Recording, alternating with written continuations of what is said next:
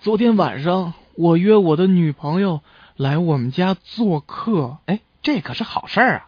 是啊，我妈也挺喜欢的。哟，真不容易，赶紧热情招待吧。是啊，不知怎么了，也许这可能大概这有哪句话说错了，他怒气冲冲的摔门走了。那不是那你还不赶紧去追去？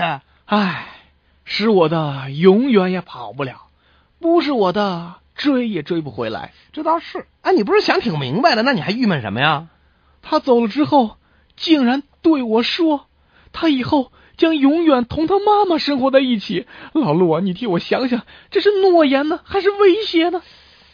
对你来说，这二者有什么区别吗？当然有区别了。如果是诺言的话，就意味着我将来的妻子一定要在娘家生活；如果是威胁的话，那就意味着他和他妈妈都将搬到我们家来住了。这这这这这，瞧你这是！